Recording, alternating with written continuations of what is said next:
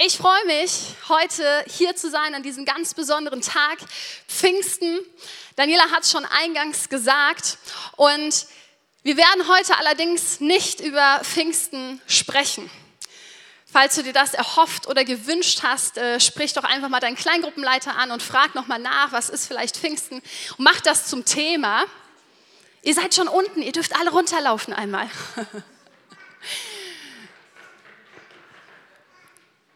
Aber es geht heute um den zweiten Teil unserer Visionspredigtreihe. Und da geht es um Glaube. Und auch damals bei Pfingsten haben die Menschen großen Glauben gehabt. Und das sollen wir uns ein bisschen genauer anschauen, äh, was Glaube wirklich bedeutet. Aber bevor ich hineingehe in den zweiten Punkt, Glaube leben, möchte ich kurz nochmal mit euch anschauen, was bedeutet überhaupt Vision. Man kann sich ja fragen, wieso brauchen wir als Kirche eine Vision? Wir sind ja keine Firma oder kein Unternehmen, wir sind eine Kirche, da brauchen wir Glaube, aber doch keine Vision. Aber Vision ist so wichtig und Vision ist was von Gott gegebenes. Jeder von uns hat eine Vision. Auch wenn du es vielleicht jetzt gerade nicht so benennen kannst, aber du hast Dinge in deinem Leben, die dich antreiben, die dich motivieren, die dich nach vorne bringen. Und das ist ein Teil deiner Vision. Und deswegen ist es so wichtig, dass wir sie kennen, sie benennen können. Und ich habe so zwei Beispiele mitgebracht, um es deutlich zu machen. Jeder kennt es, ein leckeres Getränk, auch bei uns in der Kaffeebar erhältlich. Ich will keine Werbung machen, aber dennoch Coca-Cola. Ein richtig großes Unternehmen. Und damals hatte dieses Unternehmen die Vision, es soll einfach nur eine Armlänge entfernt sein und jeder auf der Welt soll Coca-Cola genießen können. Und damals haben die Leute gesagt, das ist verrückt. Das kann nicht sein. Und heute gibt es fast kein Land, wo es das nicht zu kaufen gibt. Ein paar wenige. Aber überall, wo du hingehst, findest du dieses Getränk. Und das war alles, weil jemand mit einer Vision angefangen hat. Und es ist so verrückt. Ich bin viel gereist und ich habe Coca-Cola gesehen in Indien, bei den Teeplantagen, auf den Philippinen, in den Slums, in den USA, Australien, hier in Europa, überall. Und es fing an weil eine Person eine Vision hatte. Etwas, wo er hingeschaut hat. Nehmen wir ein anderes Beispiel, Microsoft. Kennt auch jeder. Sie sind gestartet, hoppala, mit der Vision, in jedem Haushalt soll ein PC stehen, ein Computer. Damals haben die Leute gesagt, das ist verrückt, das geht nicht, das ist viel zu teuer. Schau mal in dein Zuhause nach. Wie viele Computer habt ihr oder Tablets oder elektrische Geräte? Es fing alles an, weil eine Person eine Vision hatte. Und das ist so wichtig und deswegen wollen wir über Vision sprechen. Auch wir als Kirche haben eine Vision. Und ein Teil unserer Vision, da hat letzte Woche Dominik drüber gesprochen, ist Jesus kennen. Das ist das Wichtigste, das ist das Fundament, dass du, wenn du mit Jesus unterwegs bist, eine persönliche Beziehung hast. Weil es gibt einen Unterschied, ob du eine Person einfach nur kennst oder eine persönliche Beziehung hast. Und das ist das, warum wir Kirche bauen. Dass wir Jesus kennen und dass wir Menschen von Jesus erzählen können und dass andere Menschen Jesus kennenlernen und mit ihnen eine persönliche Beziehung starten. Das ist das, wonach wir uns ausstrecken. Das ist das, wo wir in Kleingruppen immer wieder drüber sprechen wo wir sagen, hey, kennst du jemanden, der Jesus noch nicht kennt? Wir nennen die VIPs. Lass uns mal für diese Leute beten. Und da kommen wir zum zweiten Punkt. Glaube leben, dass es praktisch wird, für Menschen zu beten, die Jesus noch nicht kennen. Und dafür braucht es Glaube, weil es dauert manchmal ziemlich lange, bis Menschen Jesus kennenlernen. Aber das ist auch wiederum der praktische Teil im Glauben. Dass es nicht irgendwie nur eine Theorie ist, ganz nettes Wissen, dass es gut ist, Jesus zu kennen, sondern dass wir den Glauben ganz praktisch leben. Und alles fängt an mit einer Vision. Man könnte sagen, wenn wir die Vision verlieren, dann verlieren wir uns selbst. Weil die Vision motiviert uns, die Vision bringt uns nach vorne, sie zeigt uns die Richtung, weil da, wo wir hingucken, da, wo du dich am meisten mit beschäftigst, dort wirst du auch hingehen. Und deswegen ist es so wichtig, eine Vision zu haben, auch als Kirche. Aber jetzt lass uns sprechen über unseren zweiten Teil der Vision. Glaube, Leben. Was heißt Glaube überhaupt? Und die Bibel gibt uns eine Definition in Hebräer 11, Vers 1. Da heißt es, es ist aber der Glaube, eine feste Zuversicht auf das, was man hofft, eine Überzeugung von Tatsachen, die man nicht sieht. Und wenn man diesen Vers das erste Mal liest, könnte man denken, es ist ein bisschen verwirrend, weil die Bibel versucht, den Glauben mit Tatsachen zu verbinden. Und wie soll man den Glauben mit Tatsachen verbinden? Wenn ich zum Beispiel zu Dominik sage oder ihn frage, hast du den Müll runtergebracht? Und er sagt, ich glaube schon. Dann bin ich mir ehrlich gesagt nicht so sicher, ob er das gemacht hat. Ja, und ich vertraue ihm, weil ich ihn kenne und dann gehe ich davon aus. Aber Tatsache wäre, ich würde gucken, also das tue ich wirklich nicht, aber ne, Tatsache ist, entweder hat er es oder hat er es nicht. Ich könnte es gucken, ich könnte kontrollieren, ob er wirklich unten ist. Oder du bist mit jemandem unterwegs und du fragst nochmal, hast du das Auto wirklich abgeschlossen? Und die Person sagt, ich glaube schon.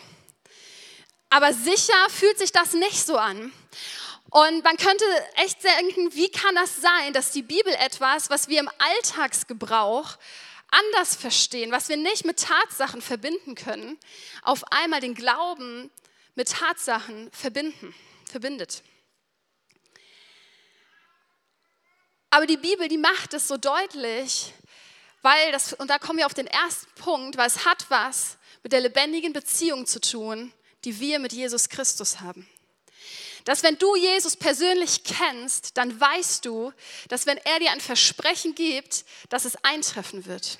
Dass wenn er dir was zusagt in der unsichtbaren Welt, dass es irgendwann bei uns zutreffen wird. Jesus gibt uns die Hoffnung auf die Ewigkeit. Das ist eine Tatsache, auch wenn sie gerade nicht sichtbar für uns ist. Und das bedeutet, Glaube. Glaube ist nicht einfach nur eine Vokabel, wo du denken kannst, wenn ich viel Glaube habe, dann passiert viel. Und wenn ich kleinen Glauben habe, dann passiert wenig. Sondern Glaube ist was, was auf Beziehung beruht. Auf echte persönliche Beziehung. Und ich habe euch einen, einen, Gedanken mitgebracht, ein Bild mitgebracht, um das deutlich zu machen. Es ist ja jetzt gerade sehr heiß. Und ich habe auf den Sommer sehr gewartet. Ich liebe den Sommer. Aber es gibt so diese Momente, wo es warm wird, wo man denkt, boah, wenn es jetzt wieder so schön kalt wäre, das wäre doch toll. Und jetzt versetzen wir uns mal zurück in den Winter, ja, wo, er, wo es noch so schön kalt war, aber nicht an diesen Solinger Winter, der so eher matschig und regnerisch ist, sondern ich meine so einen schönen Winter, den ich immer erlebe, wenn ich in Bayern bin.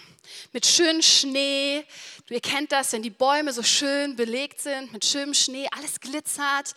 Es ist eine nette, schöne Kälte. Und dort ist dann, wenn du einen Waldspaziergang machst, ist da ein See. Und dieser See ist eingefroren, aber es ist gerade einer der ersten Wintertage. Das heißt, es hat so eine ganz dünne Eisschicht. Kennt ihr das? Und man denkt sich so, oh, da würde ich jetzt gerne draufgehen. Aber eigentlich weißt du, das wird, das wird nicht unbedingt halten. Aber dein Glaube ist groß. Du hast richtig großen Glauben und sagst, doch, ich glaube daran, ich werde auf dieses Eis gehen, es wird mich tragen. Und du gehst auf dieses Eis mit deinem großen Glauben, aber du krachst ein. Dein großer Glaube hat nichts gebracht, ja, weil die Eisschicht auf das, was du dich verlassen hast, ist viel zu dünn. Aber wenn der Winter schon richtig lang ist und diese Eisschicht ist richtig, richtig dick, und du aber nur einen ganz kleinen Glauben hast und denkst, oh, ich weiß nicht, ich versuch's mal, aber, ah, aber ja, ich traue mich mal. Und die Eisfläche wird dich halten, weil das Fundament dick ist. Und das, ist, das beschreibt so ein bisschen der Glaube, weil der Glaube ist dein Fundament. Das ist das, was dich trägt. Und das ist das, worauf wir schauen sollen, auf Jesus Christus. Und umso enger deine Beziehung ist, umso mehr du mit ihm unterwegs bist, umso dicker, umso stärker wird dich das Eis tragen, weil Jesus bei dir ist, weil er mit dir ist. Und wenn wir uns auf andere Dinge verlassen, auf andere Dinge bauen, krachen wir ein. Ich hoffe, ich habe euch mit diesem Beispiel ein bisschen geholfen, die Wärme erträglich zu machen. In dem Vers steht das Wort Hypostatis, das heißt darunterstehend. Und Luther hat den Vers anders übersetzt. Und zwar hat er gesagt, oder in der Lutherbibel steht, der Glaube ist eine Hoffnung, die Substanz hat und auf einem festen Fundament steht. Der Glaube ist ein festes Fundament, worauf du dich verlassen kannst. Du darfst dich verlassen auf die Zusagen, die Gott dir macht in der Bibel. Du darfst dich verlassen auf das, was er dir sagt in deinen Gebetszeiten. Aber ganz oft versuchen wir oder ja, suchen wir unser Fundament in anderen Dingen, die auch gut sind, aber die dich nicht tragen werden. Manche Leute suchen ihr Fundament in der Familie und Familie ist was Gutes, versteht mich nicht falsch, ich liebe meine Familie. Aber wenn das mein Fundament ist, werde ich irgendwann enttäuscht sein. Ich werde irgendwann das nicht, es wird sich nicht halten, weil das Leben geht vorbei. Und Menschen werden sterben, die mir ganz nah sind. Und das ist traurig. Und wenn ich mich auf diese Menschen verlassen habe, dann wird es mir nicht mehr gut gehen. Aber Jesus, er ist ewig. Er schenkt dir die Ewigkeitsperspektive. Er gibt dir die Hoffnung. Er ist derjenige, der bei dir ist. Oder wenn dein Fundament Status und Anerkennung ist. Irgendwann wirst du nicht mehr auf diesem Leistungspegel sein wie jetzt. Ich muss euch was verraten, was manche vielleicht noch nicht wissen, aber wir werden alle älter. Wirklich. Ja, und wenn wir älter werden, jetzt kommt noch eine harte Info, wird die Leistung abnehmen. Und jetzt lacht ihr vielleicht, ja, weil du denkst, ja, Janette, du bist erst in deinen 30ern, komm du erst mal in die 50er oder 60er oder wo auch immer du schon bist. Aber wisst ihr was? Ich merke auch, dass die 20er leichter waren. Ja. Ihr versteht, was ich meine, ja? Ah ja, okay, gut zu wissen. Also es geht nur noch, nein, Spaß. Aber wenn wir diesen Status, diese Anerkennung aufgrund unserer Leistung haben und sagen, das ist mein Fundament, wird es irgendwann einbrechen. Weil du wirst diese Leistung nicht dein Leben lang halten können. Und deswegen ist es so wichtig, dass wir uns davon nicht abhängig machen, sondern dass Jesus Christus unser festes Fundament ist. Auch wenn wir ihn hier jetzt gerade nicht sehen, auch wenn wir ihn nicht anfassen können, aber er gibt uns Hoffnung und das finden wir in der Bibel. Deswegen ist es so wichtig, dass wir täglich uns danach ausstrecken, ihn zu suchen und das im Wort Gottes. Das, das das macht deine Beziehung stärker. Die Bibel sagt, alles kann und wird erschüttert werden. Außer das Königreich Gottes, außer das ewige Reich des Friedens, außer Jesus Christus. Und das ist das, warum wir glauben, das ist das, warum wir einen großen Glauben haben können auf das, was kommt. Deswegen ist die Frage, auf was hoffst du oder an was glaubst du? Auf das, was du siehst oder auf das, was noch kommen wird? Ich habe euch eine zweite Bedeutung oder eher eine dritte Bedeutung mitgebracht von diesem Wort Hypostatis. Und es kann auch Besitzurkunde heißen. Und ganz platt gesagt könnte dieser Vers dann einfach übersetzt werden, der Glaube ist die Besitzurkunde unserer Hoffnung. Und ich habe dazu ein kleines Beispiel, um uns das deutlich zu machen, wie stark unser Glaube ist, wie fest der doch ist. Was für einen Zuspruch uns Jesus Christus macht. Stell dir vor, ein verwandter Onkel ist leider verstorben, aber er vermacht dir ein Haus. Und du bekommst von diesem Haus eine Besitzurkunde. Und dieses Haus ist aber leider nicht hier in Solingen, sondern in der schönen Stadt Hamburg. Ein bisschen weiter weg, aber ein nettes Städtchen. Und irgendwann sagst du, hey, ich will mir das Haus mal angucken, was mein Onkel mir vermacht hat. Und du setzt dich ins Auto und du fährst dorthin mit deiner Besitzurkunde und du kommst an diesem Haus an und dieses Haus steht aber nicht leer, sondern es sind Hausbesetzer drinne, die da einfach reingegangen sind, weil sie dachten, das Haus steht leer, hier ist ja keiner, jetzt ist es unseres. Und jetzt hast du zwei Möglichkeiten. Du kannst einfach sagen, okay, oh, da sind ja Leute drin, dann fahre ich wieder die ganze Strecke nach Solingen zurück. Ist anscheinend doch nicht meins. Oder du stellst dich auf die Wahrheit und sagst, hey Leute, ihr müsst gehen, das ist mein Haus. Das ist die Besitzurkunde. Das ist der Zuspruch, den ich habe. Das ist, das ist meins.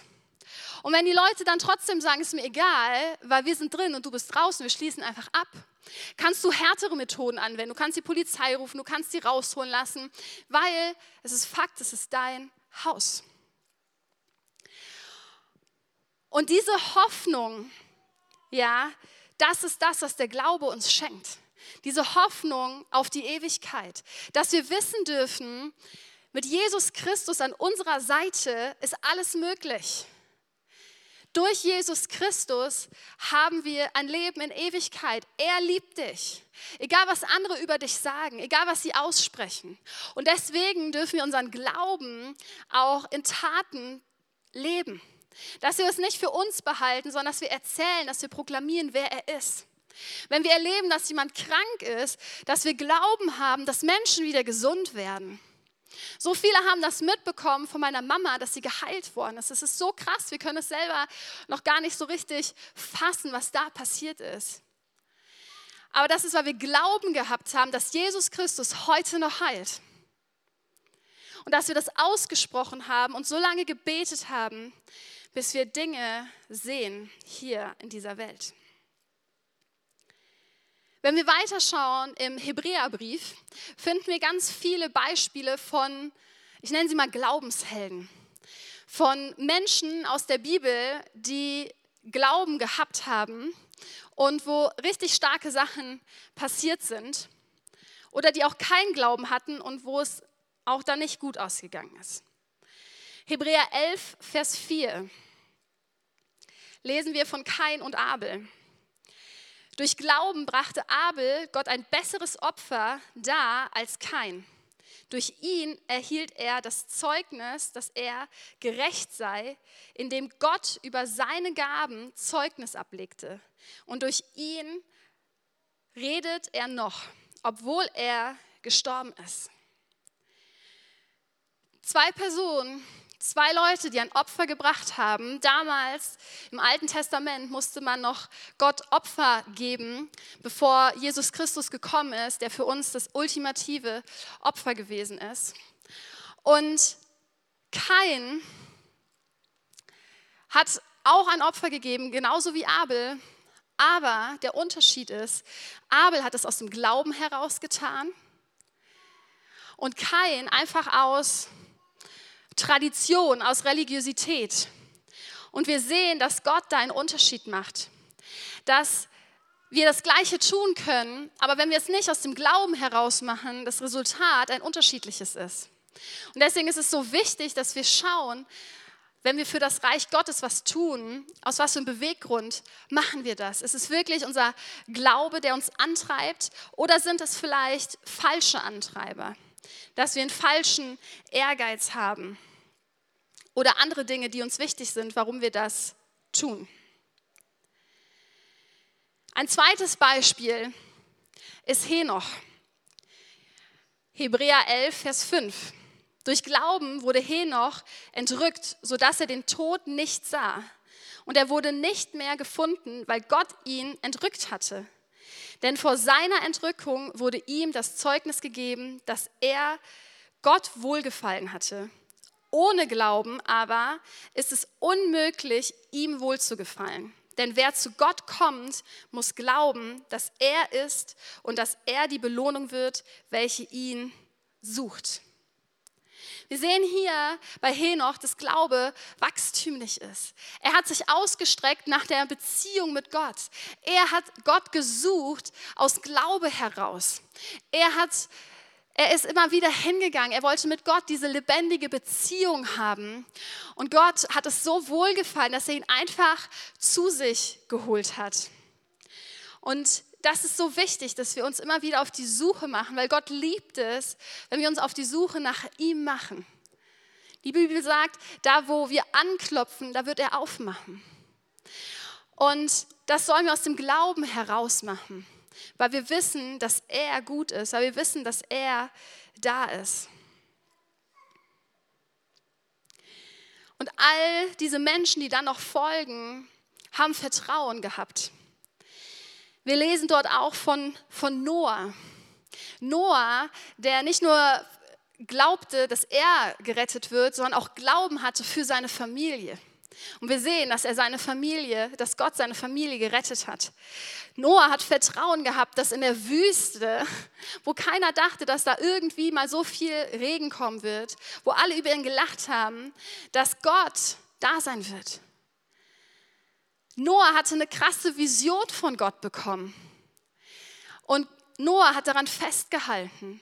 Das war sein Ziel. Er hat immer wieder darauf hingeschaut und er hat diesen Glauben festgehalten, dass Gott zu seinem Wort steht und es ist auch passiert. Und es ist für uns so einfach zu lesen, aber viele, viele, viele Jahre hat Noah alleine da gestanden. Aber aus Glaube hat er nicht aufgegeben.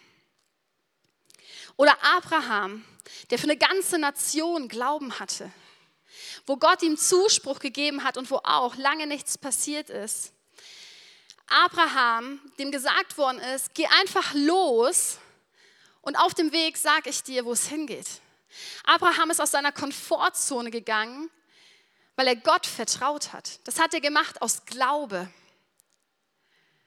Stell dir vor, Gott sagt zu dir, setz dich in dein Auto und fahr einfach los und ich werde dir dann schon sagen, wo es lang geht. Würdest du das machen? Würdest du Gott so viel vertrauen, dass er dir wirklich sagt, wie so ein Navi, hier jetzt da geht's lang? Abraham ist einfach losgegangen. Er wusste nicht, wo er hinterher enden wird. Und das hat er aus Glaube getan, weil er ein festes Vertrauen zu Gott hatte. Wenn wir Glauben haben und wenn wir so mit Gott unterwegs sind, wenn wir diese persönliche Beziehung haben, dann wird Gott uns immer wieder herausfordern, aus unserer Komfortzone herauszugehen. Es kann sein, dass Gott dich herausfordert, deinen Job vielleicht zu wechseln oder zu kürzen, weil er was anderes noch mit dir vorhat. Und es fühlt sich erst falsch an und du machst dir ganz viele Gedanken und denkst, ja, aber meine Finanzen und meine Familie und ich muss doch versorgen und mein Zehn-Jahres-Plan und meine Kinder, denen ich eine gute Zukunft geben möchte. Aber Gott kennt das alles. Und wenn du eine persönliche Beziehung zu ihm hast, dann vertrau ihm.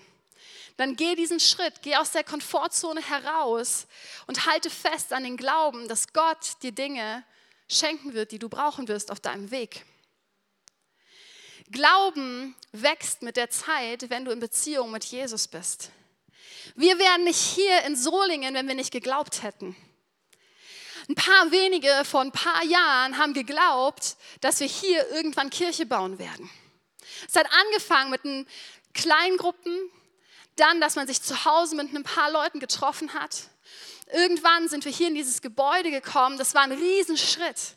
Und das fing alles an, weil Gott uns das aufs Herz gelegt hat. Aber es ist ein großer Schritt, ein großer Glaubensschritt zu sagen, ja, ich gehe da diesen Weg. Oder wenn du an deinen eigenen Glauben denkst, wie du gestartet bist mit Jesus Christus. Ich weiß das noch ganz genau. Das ist jetzt schon ziemlich lange her. Äh, 2009, wo ich mich entschieden habe für Jesus auf Fallback. Und damals wusste ich nicht viel. Ich hatte nur verstanden, Jesus ist mein Retter. Ich bin sein geliebtes Kind. Und mit ihm werde ich ein Leben in Ewigkeit haben. Und ich habe angefangen, ihn besser kennenzulernen, in der Bibel zu lesen, zu beten, herauszufinden, wer er ist. Und ich habe angefangen, dann nicht nur für mich zu glauben, sondern auch angefangen, für meine Familie zu glauben, dass auch sie Jesus kennenlernen werden. Ich habe angefangen, für sie zu beten und bis heute für Menschen noch nicht aufgehört, weil noch nicht alle hier sind. Dann ist mein Glauben gewachsen, nicht nur für meine Familie, sondern auch für meine Nachbarschaft, für meine Kollegen zu beten für Leute jetzt, die ich in der Krabbelgruppe sehe. Dass Menschen wirklich Jesus kennenlernen, dass sie das kennen, was ich habe. Und dafür braucht es Glaube. Glauben daran, dass hier wir einen Unterschied machen können in Solingen. Das Jugendcafé ist ein Glaubensprojekt. Das ist nicht nur nett, dass die Räumlichkeiten bald schön aussehen werden. Es ist ein Glaubensprojekt, dass wir daran glauben, dass wir die Nachbarschaft erreichen, dass Jugendliche hierher kommen, dass sie Jesus Christus kennenlernen werden und dass sie wirklich verstehen, dass sie geliebt sind, dass sie Kinder Gottes sind und dass dadurch Biografien umgeschrieben werden. Ist irgendjemand on fire, dass wir Solingen erreichen? Wow, okay. Hat irgendjemand hier Glaube, dass wir wirklich einen Unterschied machen können in Solingen? Danke. Wenigstens einer. Glaubt irgendeiner von euch, dass deine Nachbarn gerettet werden können? Ja, dafür braucht es alles Glaube und dafür müssen wir Glauben wirklich praktisch leben. Ich kann hier so viel predigen, wie ich will, oder Dominik oder andere Prediger. Das ist alles Theorie. Aber wenn der Glaube lebendig wird, wenn du vom Heiligen Geist entfacht wirst, wenn du wirklich dein Glauben lebst in deinem Alltag, dann macht das einen Unterschied. Das hier vorne ist vielleicht ein Boost für dich in der Woche, aber das ist nicht Glauben leben. Ja, ich will nicht sagen, komm nicht mehr in die Kirche und lebe dein Glauben alleine. Das ist auch nicht richtig. Ja, wir sollen in Gemeinschaft Glaube leben. Ja, aber es macht einen Unterschied, wenn du anfängst, für Menschen zu beten. Es macht einen Unterschied, wenn du anfängst, wirklich einen Glauben für was, um eine Vision zu haben, wo du weißt, da soll es hingehen. Und dass du nicht loslässt, egal wie die Umstände sind.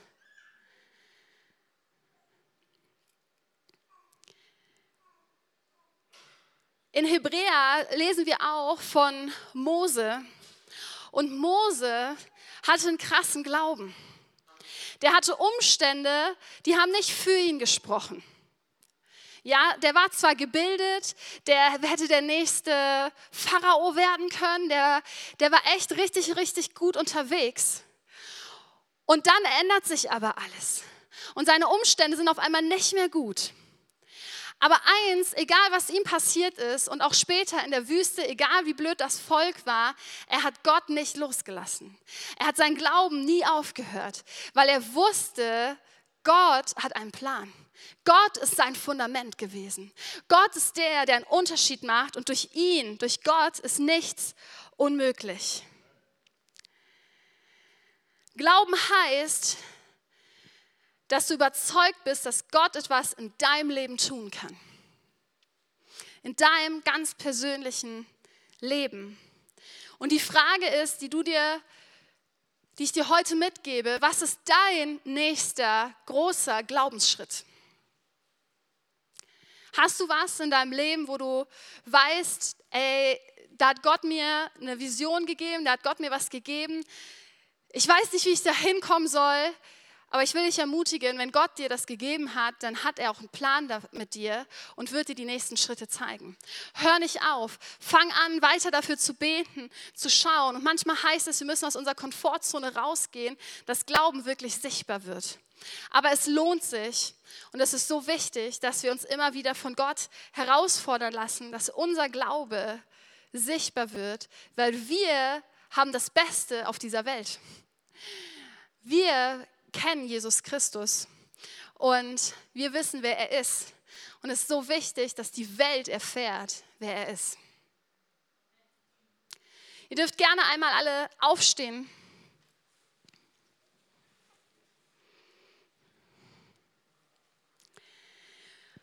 Und wir wollen uns jetzt noch mal eine Zeit nehmen, wo du ganz persönlich vor Gott kommst.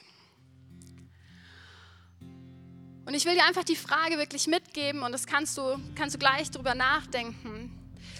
Wirklich nochmal zu überlegen, was dein großer Glaubensschritt ist. Und wenn du das gerade gar nicht weißt, dann frag Gott doch. Hey, was ist mein nächster Schritt? Und versuch mal auf ihn zu hören. Vielleicht will er dir heute was sagen. Aber vielleicht bist du auch heute hier und kennst Jesus noch gar nicht richtig. Ich habe mehrfach von dieser persönlichen Beziehung gesprochen. Ich habe Zeugnis gegeben damals, wie ich Jesus kennengelernt habe und wie ich gewachsen bin in der Beziehung. Und vielleicht möchtest du heute auch diese Entscheidung treffen, wie ich sie damals auf dieser Freizeit getroffen habe, wo ich Ja gesagt habe zu einem Leben mit Jesus Christus. Dann möchte ich dir heute die Möglichkeit geben, dass du diese Entscheidung treffen darfst. Dass du sagst, ja, ich möchte anfangen, eine persönliche Beziehung mit Jesus zu leben. Ich habe verstanden, dass Jesus Christus gestorben ist, für mich persönlich, dass er mich liebt, dass meine ganzen Fehler vergeben sind. Und ich möchte einfach anfangen zu wachsen in dieser Beziehung. Und ich möchte, dass wir einfach alle die Augen schließen. Und wenn du heute da bist und sagst, ja, ich möchte diesen Schritt gehen, vielleicht bist du auch heute hier und hast diese Entscheidung schon mal getroffen, aber warst lange nicht mit Gott unterwegs und möchtest es heute erneut vor Gott festmachen, dann möchte ich dich dann dazu einladen, dass da, wo du bist, diesen persönlichen Moment dir nimmst und du einfach deine Hand hebst vor Gott als Zeichen und für mich, dass wir gleich, wenn wir gemeinsam als Kirche beten, wir dich in das Gebet mit einschließen können. Wenn du heute sagst, ich möchte ein Leben mit Christ, Jesus Christus beginnen, dann heb doch jetzt deine Hand einfach als Zeichen, sag, ja, hier bin ich. Gott, ich möchte mit dir durchstarten. Ich möchte anfangen, diese persönliche Beziehung zu leben.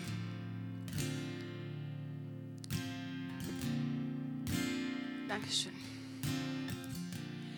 Dann dürfen alle wieder ihre Augen aufmachen.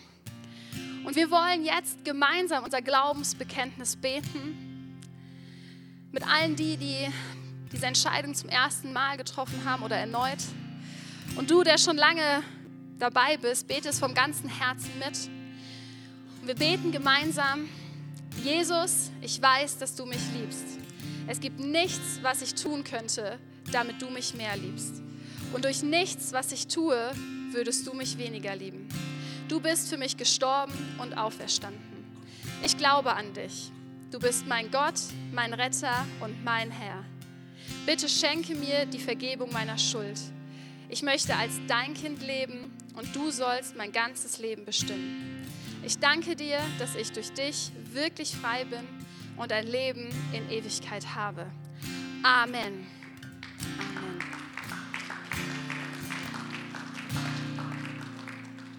Wenn du heute diese Entscheidung getroffen hast, dann wird jemand aus vom Team auf dich zukommen oder geh einfach zum Infopunkt und äh, sag, ich habe heute die Entscheidung getroffen, weil dann bekommst du noch ein Geschenk von uns. Ein Startpaket, da ist eine Bibel drin, da sind ein paar Informationen drin, weil Christsein leben wir gemeinsam. Ja, und wir wollen gemeinsam mit dir die nächsten Schritte gehen, weil es ist das Beste, die beste Entscheidung, die du heute treffen konntest. Und jetzt wollen wir noch mal eine Zeit haben, wo wir Lobpreis machen, wo wir vor Gott kommen, wo wir ihm die Ehre geben. Und ich möchte dich einladen, dass du diese Zeit jetzt ganz persönlich wirklich nutzt und vor Gott kommst und ihn auch mal fragst, was ist mein nächster Glaubensschritt? Und dass du auf ihn hörst und wenn du dir nicht sicher bist, du kannst auch einfach mal deinen Nachbarn fragen und sagen, hey, kannst du für mich beten? Ich würde gerne weitergehen. Ich würde gerne diesen Glauben praktisch leben, aber ich weiß nicht wie. Und kannst du einfach mich mal segnen? Dann lass uns diese Zeit im Lobpreis jetzt nutzen, wo wir auch einander uns gegenseitig so dienen. Und ja, nimm dir jetzt diese Zeit und frag Gott, was ist dein nächster großer Glaubensschritt?